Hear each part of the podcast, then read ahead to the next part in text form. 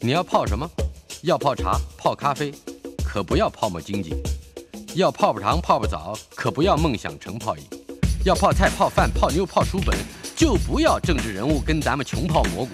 不管泡什么，张大春和你一起泡新闻。台北 FM 九八点一 News 九八九八新闻台，今天进行的单元科技 email。哎呀，久违了的王道环先生各位听众好，在我们的现场。呃，今天我们的第一个话题好像就是科学人。哎，这到了快月底了 吧？啊，二十六号没。有错，这个这个周末我们就可以看到十一月号的《科学人》了。嗯那呃，这一期就是十月号的《科学人》，其中有一篇文章我特别有感受，有一篇特别报道关于口蹄的特别报道，嗯，我特别有感受，所以我跟大家介绍一下。哎，那简单来讲，就是说过去我们都以为，呃，口疾是一种心理性的疾病，甚至有人说那是一种人格的缺陷。嗯不过现在已经有一些呃，这个神经科学家发现了证据，显示有一些人的口疾跟基因有关系，跟基因所影响的神经线路有关系。那确定了呃基因的关系跟神经线路的关系以后啊，就有可能去找更为有效的治疗方式，譬如说呃利用药物，呃、或者是设计新的行为疗法。嗯那当然不是没没不呃，我我们一般的尝试还是对的，并不是呃，只要口疾就一定是基因出了问题，或是是大脑神经线路出了问题。那有一些人的口疾的确呃，大概是心理上的因素。嗯，那这个我还记得非常清楚，我、我这个应该是我上了小学以后吧，那就是嗯一九六零年代。是一九六零年代初期，我在我的记忆中，呃，我所生活的台北市，呃，在无论是市集，呃，还是我大概周末都会跑去的新公园，呃，人群聚集的呃，地方。嗯嗯对对，你你都会你都会看到有人在做公开的演讲。嗯那那那是一九六零年代初期啊，那是好所谓的白色恐怖时代。嗯，那所以那个公开的演讲并不是呃政治演讲，嗯，那个公开的演讲也不是在嗯呃呃卖东西，嗯呃也不是不是卖货品卖药，呃我我们那个时候还还还是有有摆摊卖药的，是是，对，那那个也好，那个那卖药的人还必须懂得杂耍，呃，吸引观众嗯还。嘛哎嗯也是表演。对，那可是我说的，我说的这种公开的演讲，嗯呃，是一种呃，怎么样讲呢？是一种呃口疾矫正班的活动，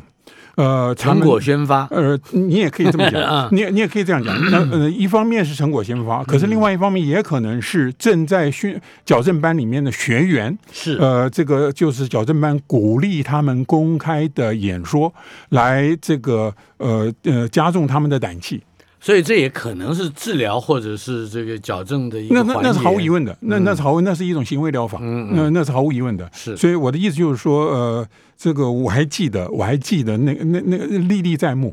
历历在目。其实我现在每一次想到。呃，这个呃，当年的这一种情景啊，我偶尔我我还会觉得有点内疚，因为我作为一个观众，呃，我并不了解，我当年并不了解这一种活动的意义。是呃我也不了解观众的鼓励，呃，观众的情绪可以影响那一些呃这个参与口疾矫正班的学员，嗯，呃，所以我我我我当时其实其实只是一个糊里糊涂的小孩子，嗯，呃，并没有拍手，也并没有叫好等等之类的，没有呃鼓励他们。呃，一点都不错。假假假如我现在碰到，我绝对会加入呃鼓励的行列，因为这这一这一些人是主动的、积极的，想要矫正自己的缺陷，追求更美好的人生。嗯，我我觉得那个时代。一九六零年代，是那就是你你你你我的父母辈都在奋斗养育我们的那个年代，那是充满朝气的一个年代。所以说我我读了这一篇呃特别的报道，我我其实心里蛮有感触的。嗯呃，哎，这个报道好像提到的，当然不会是台湾的市集啊，呃好像是美国，似乎也有这这样的活动。我我不敢讲，可是我要说的是，我、我第一个想到的例子就是呃，美国总统拜登。我我其实很喜欢看拜登的演讲。嗯，那我看拜登的演讲，目的不在听他讲的内容。嗯，呃，我我我在我的目的呃是了解呃他克服口疾的能力。呃，你你你要是仔细听的话，你你还是会发现他偶尔会会会会会口疾，有几个你字，呃，你你可以字你你字可以母发现那些迹象，可是问题在于他克服的非常的好，你不得不佩服，嗯不得不佩服。是那那当然我，我我我我我这个根据这篇特别报道，我们发现有许多的名人，不光是拜登总统，嗯有许多的名人，呃，嗯当年都曾经有口疾的这一种呃缺陷，然嗯后他们都克服了。英王乔治六世、 呃拜登、电影大家都看过 Samuel Jackson，还有是是是我我 Marilyn Monroe，我我很惊讶，这这这我以前也是完全不知道的。我我只知道拜登，而且还有我知道拜登，另外还有一个原因，那是因为啊，你假如你计算。你计算他的年纪，呃，我所我所说的，呃，一九六零年代的初期啊，是大拜登大概就是二十岁上下，所以所以所以他也就是那个时候改掉他口疾的这个缺陷的。 Marilyn Monroe 也是那个年代吧？还有配音员就是替 Darth Vader 配音的 James Earl Jones，他还是个爵士，如果我没有记错的话，哎，他也是口疾。Emily Blunt 也是口疾，真的很多人，是是是是是，而且看起来的确有，其中绝大部分的人都可能有机会在你所谓的那个充满希望跟向上心的六零年代。接受他们需要的治疗，来改变他们的人生。一点不错，一点都不错呀。所嗯以好这，所以这是这是十月号的呃呃科学人，我我特别要那么呃在科学上，它是不是应该还有一个特别的发现，就是它不再是我们以前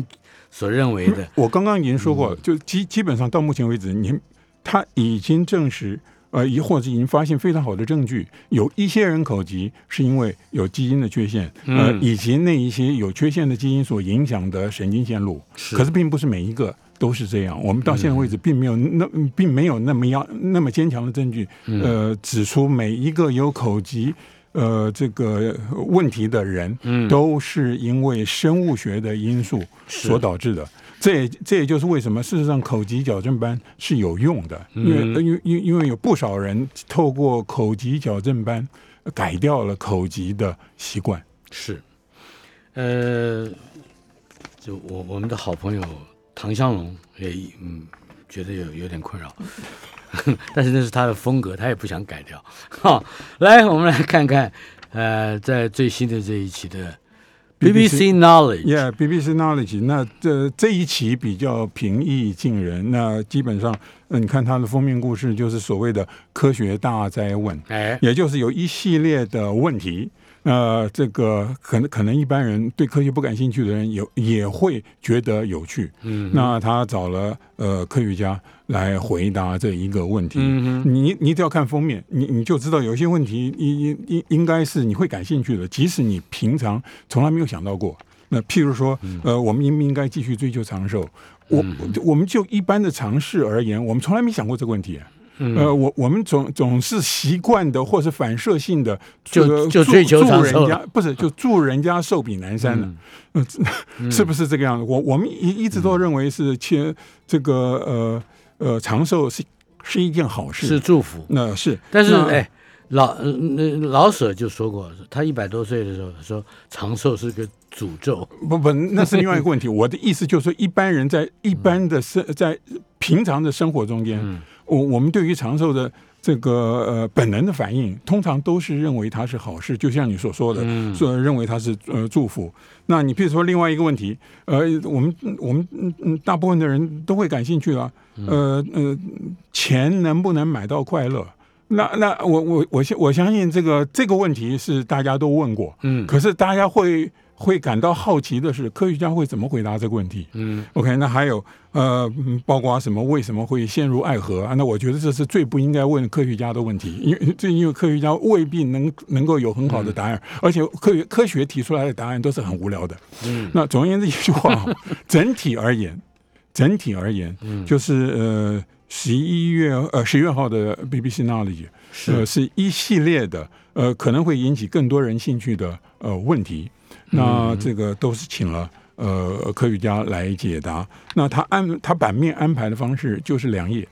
就是每一个问题用两页来处理。呃，主要是这个样子，所以所以也也蛮好读的。是那呃，我我我想想要跟大大家特别介绍的，就是它的呃呃等于是他的第一个呃呃前面几个问题。嗯那呃，我想要介绍的就是说，人应不应该呃对自生物做基因编辑？那嗯，那那基本上就是直在接。改造基因呃，，对对，就是所谓的呃基改食物的问题嘛。嗯哼，那最近就有两个呃跟基改食物有直接相关的呃这个新闻。那呃这个呃七月底，嗯七月底菲律宾政府已经批准了，呃，农民不但可以制造呃可以种植黄金米，而且还能够呃把收成的米啊自由的拿到市场上去贩卖。嗯这是世界上这这是世界上第一个呃由政府批准的呃这个呃黄金米。嗯 OK，这这就是说，呃呃这呃，世界上第一个呃批准黄金米自由买卖的政府就是菲律宾，那是在、那应该是在七月底。嗯是， OK，那呃，黄金米所谓黄金米的意思就是说，嗯呃，这个米粒里边含有呃维他命 A，嗯呃或或者是或者你说是维他命 A 的前驱物前驱物质，嗯呃，那那那那是因为科学家已经在这一种呃稻种里边植入了两个呃基因，那一个基因是从其他的植物来嗯的，一个基因呃一个基因是从这个呃细菌来的。那呃呃黄金米的发现，呃，就说成功就是实验成功啊、嗯那是在大概是一九九八年、一九九九年。是，那有趣的是啊，呃，这个一九九九年，呃，这个研究团队，呃，把这个整个的研究包括实验结果，呃，写成正式的科学论文，是，呃，嗯，投稿给呃世界上第一流的科学期刊，呃，结果那个科学期刊呃退稿了。嗯你知道那个退稿并不是不满意论文的品质，而是他甚至连审查都拒绝。他嗯根本就不接受这一种呃这个研究。OK，所以所以你可以看这个它嗯是嗯当伦理问题，当当时的这个这个气氛是这个样子的，呃，然后过了一年，呃，才被另外一个权威性的世界级的呃科学期刊所发表。OK，那呃，当然它它是呃它嗯这个黄金米问世的消息，呃，这个一呃这一见报哈，就引起了各式各样的嗯评论跟讨论。嗯那这一那一直拖到最近，那推最近应该是二零一八年吧，美国呃这 FDA 已经通过，就是核准可以种植黄金米。嗯那这个呃呃还有还有一些其他国家，包括纽西兰啦，包括加拿大。可可是可以种植，并不等于可以自由的在市场上买卖，嗯所以菲律宾政府又是第一个呃呃嗯又跨出了呃那一步。OK，呃，那那这是第一个跟机改呃食品有关系的呃最近的新闻。是，那第二个跟呃呃这个呃机呃机改生物有关系的新闻啊，那那就有点这个呃科幻了。呃，嗯那那那那就是呃有有一群呃科科学家呃想要制造呃混种的长毛象。哦， 你知道你知道什么 意思？就就就是说，他们要要把长毛象的基因嗯种进亚洲象卵子里，呃，这种进亚洲象的受精卵里边，嗯要种进亚洲象的受精卵，OK，、嗯然后用非洲象做代理孕母嗯啊、要他们希望能够培育出像长毛象一样能够耐寒带气候的大象。嗯，那那他们它的他们是目的呢他们的目的事实上是希望呃让这一些长毛象去改造西伯利亚北方的呃 的生态环境。嗯哦、那那他们认为这样做有有助于这个减缓地球暖化的程度。嗯呃，所以所以所以呃呃，应应该是在暑假里面，这个新闻呃曾经闹了一阵子，因为这个嗯跟侏罗纪公园啦、呃的嗯嗯都有嗯比呃呃很大的相似性嘛，我还看到一个视频，也就是是一群狼，十几十几头狼，嗯是在黄石公园改造了他们的生态环境，所以这主要是因为他们的饮食习惯以及对于过多的麋鹿的控制，呃，并且恢复了麋鹿所破坏的某一些呃更更小的哺乳类的饮食环环境跟习这个，哎，这个好像用用运用大不是非人的非灵长类的非非人的动物，可能对于环境的友善程度还好一点。 是 吧？你知道，要你说我种几个人出来 是吧，AI 是出不来什么。不过，不过事实上是这样子，就是说，呃，嗯，最近美国出版了一本书，然后有有呃，《经济学人》上个礼拜也有呃书评，还有还有呃呃重要的呃科学期刊，呃呃也有书评，呃，那那那本书就在呃直截了当的就在讲。那基本上，我们人早已经是自然力量的一部分了。嗯哼，呃，所以所以所以我们嗯不能够随，就是我们不不再能够随随随口的说出就是怎么样做，呃，是自然还是不自然？嗯，呃，我我们已我们已经成为是是 nature 的一影部响分大自然的一部分，我们对于大自然的影响的程度之广泛之深远，嗯，那这个是是是是是是超越过去的想象的，而嗯且事实上。呃，我们就生活在在这一种影响里边，只不嗯过大家没有这样想而已。你想想看，全球暖化那是人类造成的，那嗯这是多规模多么广泛的一种后果，嗯，是不是这个样子？这是规然模多然么后广我泛的一种自然。呃，然然然然后我我们在这嗯边也曾经报道过，科学家在海拔四千公尺以上的高山都能够每一天收集到大量的人类的污染物，嗯所以所以地球上到底还真的还有呃没有人力所这个所到的嗯呃呃清净的净土吗？这这本身就是一个问题耶。嗯哼，呃，所以呃。嗯，这个事情不大好，呃，这个呃，嗯，就是说自自然，我们说改造自然，或者说是要让自然回复自然， 这是人在里面的时候。不不，呃就不会到只回到一个没有人的自然。不是，而而且我们可以回回回回到这个黄金米的讨论。你嗯想想看，我现在关于机改做呃食食品，那事实上在全世界所遇到的抵制的力量是非常的强大的。嗯那嗯，那这这一种抵制到底是不是合理的？呃，本身就是一个很大的问题。嗯呃，你看看黄金米它这个诞生所所受受到的遭遇，以及它经过整整二十年以后，呃，才才有呃一个政府同意它可以自由呃这个买卖，这这个这个这个本身就就嗯凸显了这么一个问题。嗯、那呃事实上这个呃现代的呃基因改造技术呃第一个里程碑啊，呃是一九七二年发表的，明年就是五十周年了。哇，那一九七二年，美国斯坦福大学的教授保罗·伯格，嗯呃，他发表了呃重组 DNA 技术，那他因此而获得了一九八零年的呃诺贝尔化学奖。嗯嗯你你你你你你想想想看，呃，去年的诺贝尔化学奖就颁给了呃这分子剪刀技术，嗯，这这是更进一步的、更为精确的呃重组 DNA 的技术啊，呃，这是非常重要的技术，这是非常重要的进步啊。可可是问题在于，就是说，呃，我们这一这一种先进的呃这个呃呃呃呃基因改造技术啊，呃，到底生产了多少对我们有用的产品？嗯到目前为止没有。那没有的原因，并不是因为它没有用，没有的原因是因为在各地所受到的抵制。嗯问题就出在这里。是，那我我我个人的感觉就是说，呃，事实上你回顾当年的呃这个呃重组 DNA 技术，也就也就是我刚刚所说的，那么斯坦福大学教授呃说一九七二年发表的呃那一个技术，那是现代生物呃这个技术的第一个里程碑。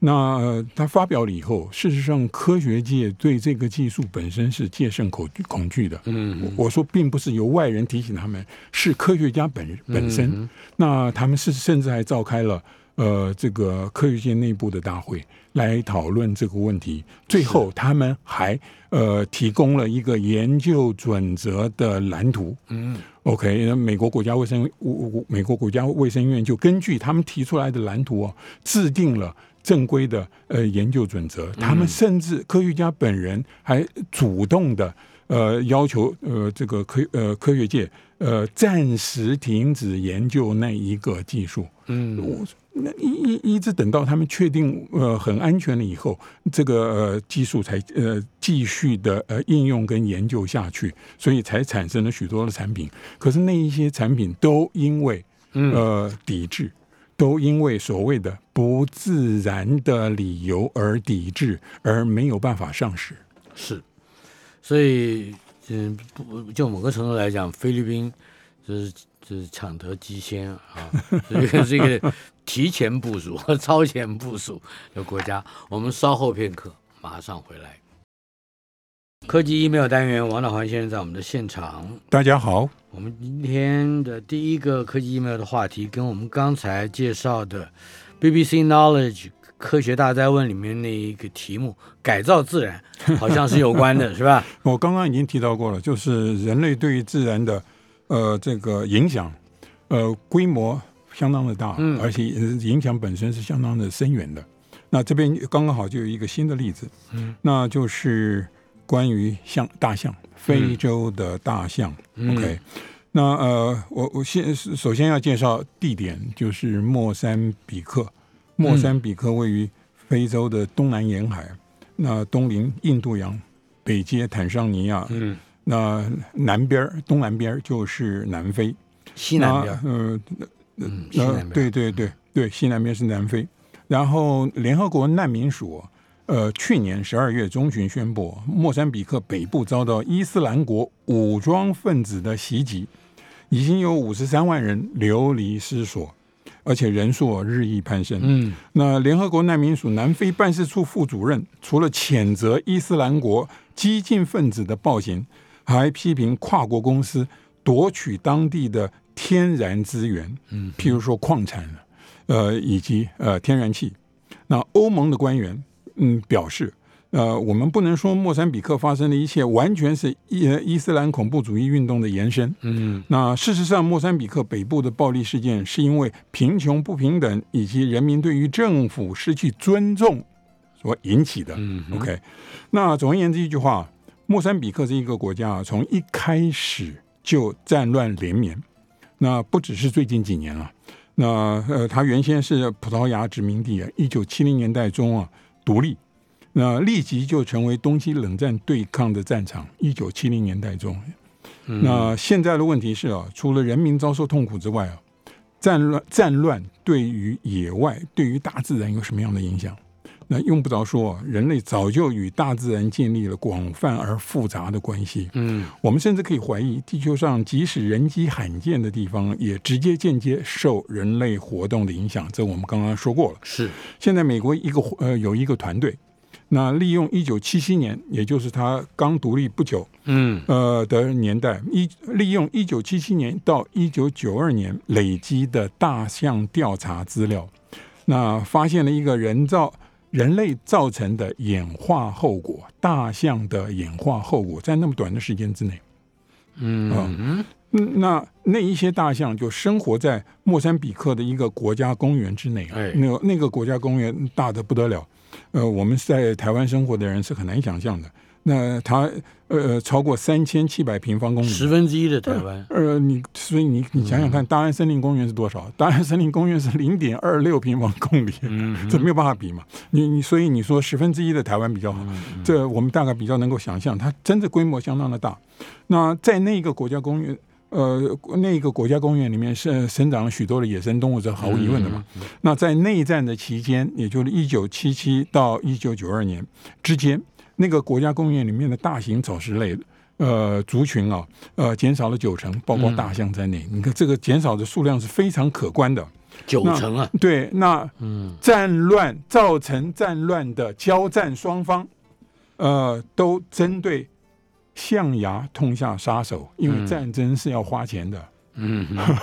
所是以他们就利用莫桑比克的自然资源，呃，去筹措战争经费。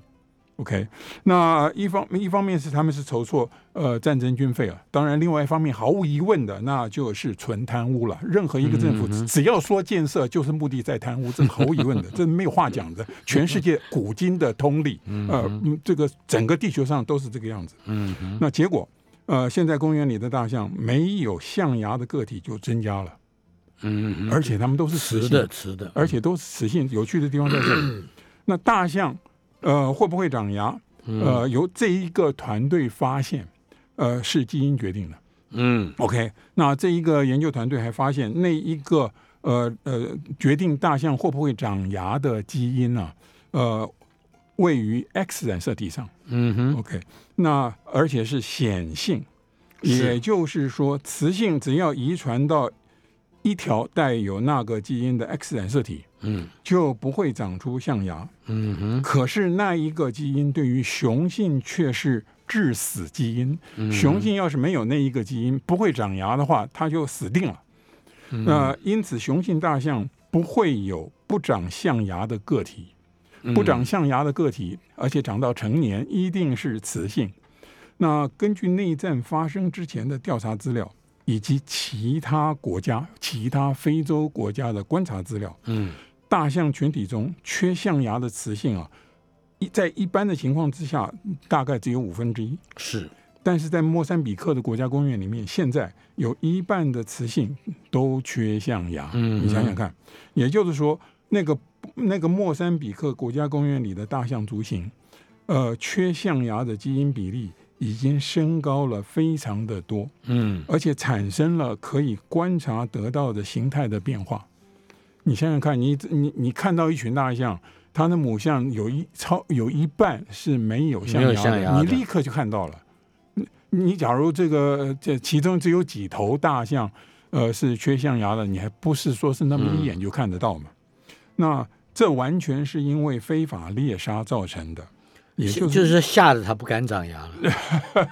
因为因为他为了拔象牙，他把有象牙的个体全杀了嘛。嗯 OK，也就是说，人类的活动啊，已经影响了野生动物的演化，而且是在非常短的时间之内造成的嘛。嗯呃，不，还不到半个世纪。是，呃，你你要想想看，演化的定义，演化的定义有两个。呃，第一个就是一般人一一般人都最容易理解的定义，就是你在形态上看到变化，嗯哼，那是演化的第一个定义，那这这是常识的定义。嗯呃，可是一呃比较学术性的定义涉及到的是基因频率的变化。嗯 OK，所以所以也就是说，不长牙的呃这一个基因在。呃西呃，这个呃莫桑比克的大象族群里边，它的频率已经增加了非常多。嗯嗯嗯那由于大象是生态系的重要组成分子，学者还在调查大象族群大幅缩小以及大象形态的明显变化的后果。因为这里面涉及到的问题是，没有象牙的大象，它所吃的食物跟有象牙的大象吃的食物是不一样的。有些东西吃不能吃了呃，，对，所以它们对于生态系的影响是完全不同的。嗯，是的。既然讲到了象，那么马也不远了，因为你走象，我知马。 来，现代马的起源，在历史上啊，马使人更方便的移动，嗯成为影响经济战争结果的重要力量。这个是大家都知道，这是常识。那马与印欧族群的扩张，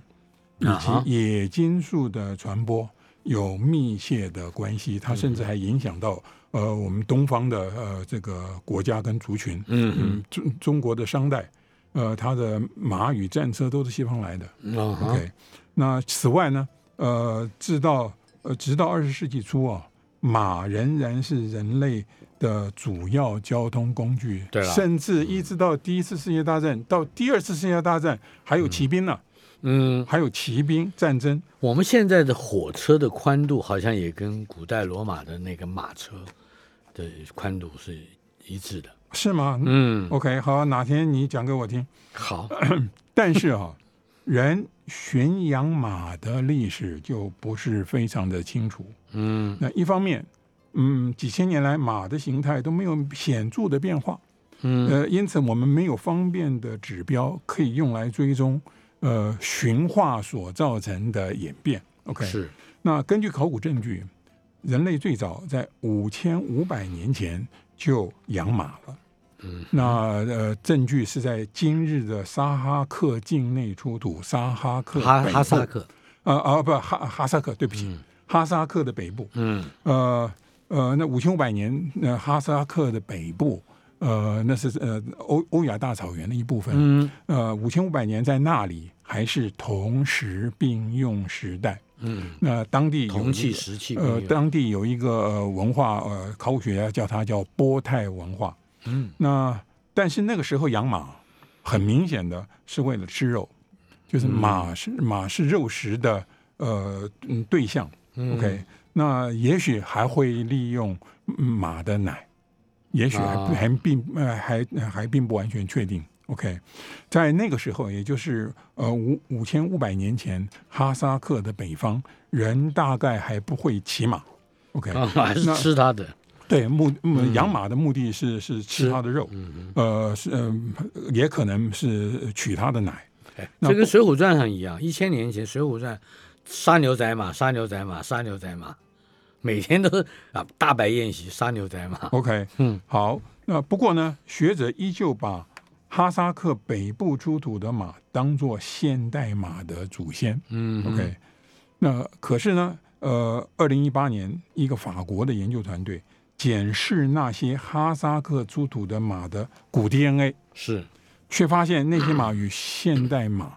呃，这个基因组很不一样。嗯哼 OK，那哈萨克出土的古代马是普氏野马的祖先。嗯那普氏野马又叫做这个蒙古野马。那普氏是一个俄罗斯这个探险家的姓氏，啊嗯呃，普氏。那这个，所以它又叫做这个蒙古野马。有一些学者认为啊，蒙古野马是马的一个亚种。嗯 OK，那它们与现代马在几万年前就分别演化了。是那结果呢？蒙古野马有三十三对染色体，而现代马呃有三十二对染色体。嗯所以它们虽然是来自同一个祖先，可是很早就已经分别演化，所以它们的基因组呃有很大的差异。嗯那现在蒙古野马是世上唯一的野马，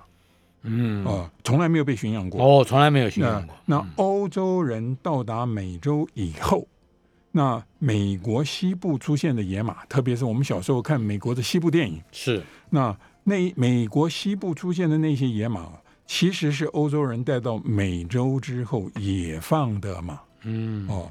那现在同一个法国团队采集了更多考古遗址出土的马的骨 DNA，啊，那进行比较分析，发现从四千年起，四千年所前有的驯养的马与蒙古野马共享的祖先基因组特征只有百分之二点七，嗯所以研究人员的结论是，所有驯养的马同出一源，与蒙古野马分分别来自不同的祖先群。是那四千年前铜器时代欧亚草原西部的族群大移动，使现代马成为人类世界里唯一的马种，因此才形成我们现在观察到了基因组特征。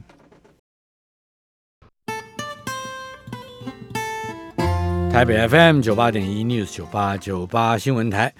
今天科技 email 单元，王老安先生问我们再稍稍的做一个结论，就是现代马的起源，好吗？现代马的起源很明显的，呃，不是来自普氏野马，也就是蒙古野嗯蒙马古，野马，就是说在四千年前已经看得非常的清楚了，呃，驯养的马。嗯跟蒙古野马在基因组上呃有非常明显的差异，嗯嗯所以呃，现代马也就是驯养马，呃，它的始祖应该是另外一种马。嗯，好。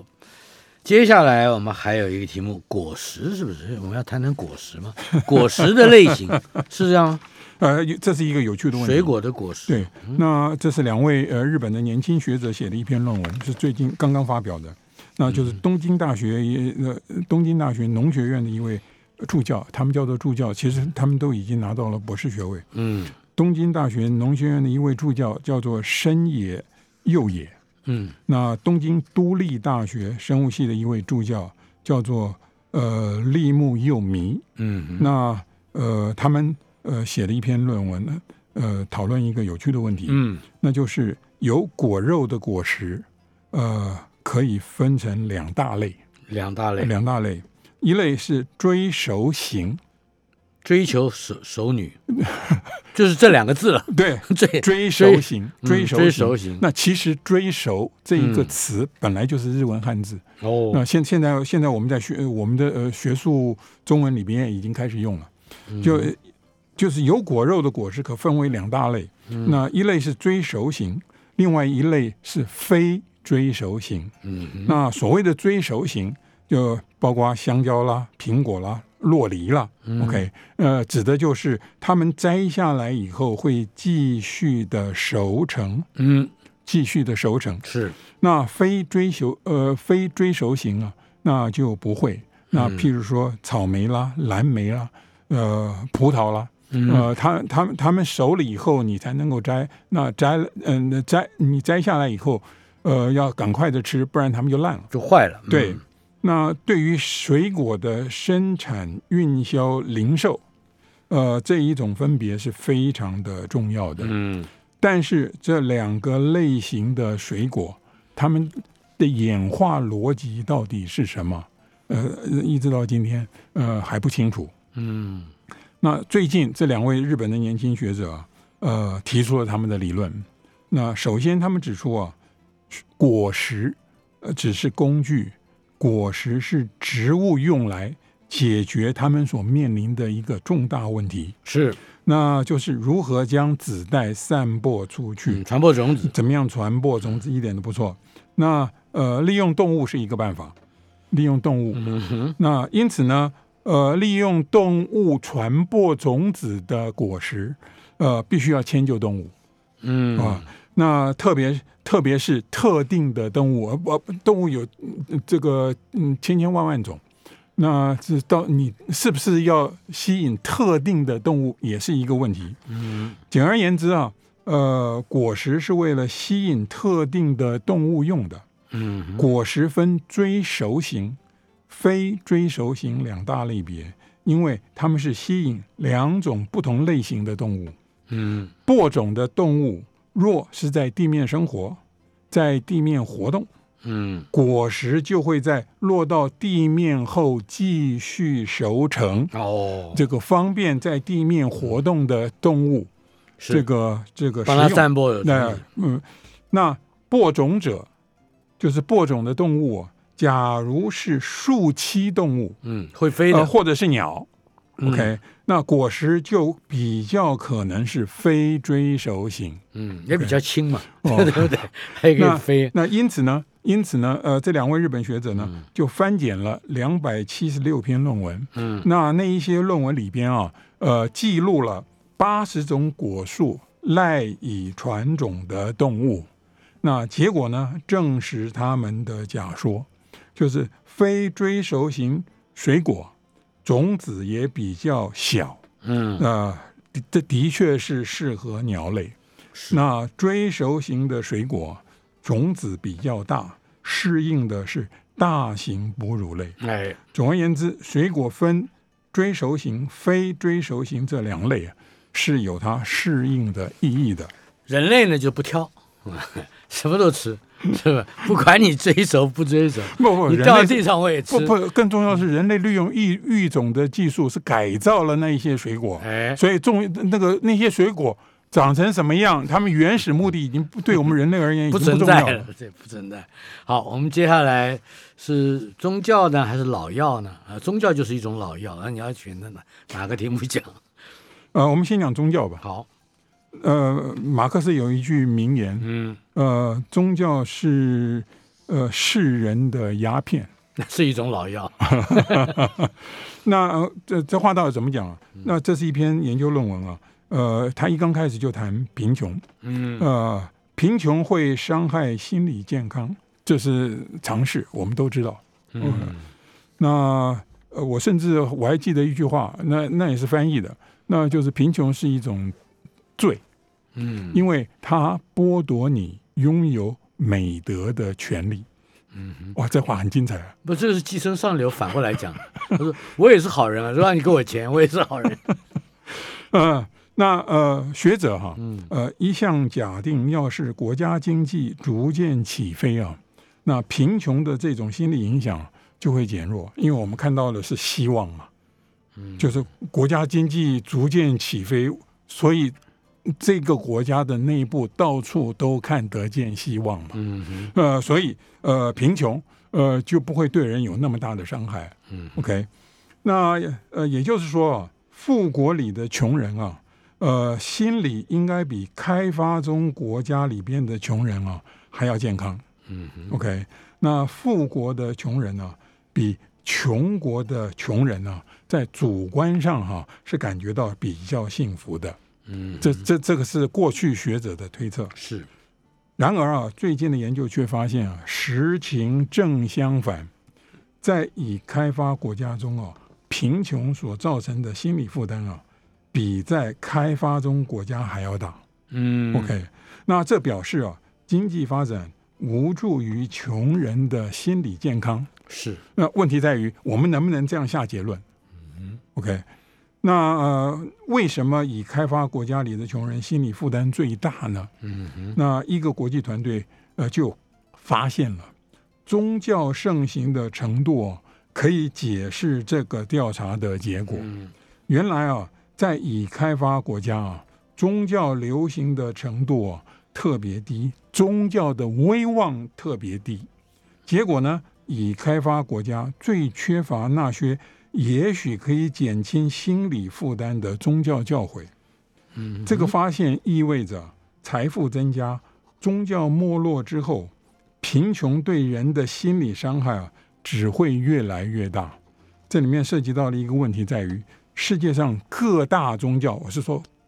各大宗教嗯都鼓励人安贫乐道，同时藐视富人。你想想看，圣经里面所记载的话，耶稣所说的“富人要进天国，比骆驼穿针也也还还难要困难” OK，那这一种教诲啊，对穷人来说啊，是一个非常好的心理屏障。嗯所以简单的讲哈，呃，马克思仍然还是对的啊，嗯 宗教的确是世人的鸦片。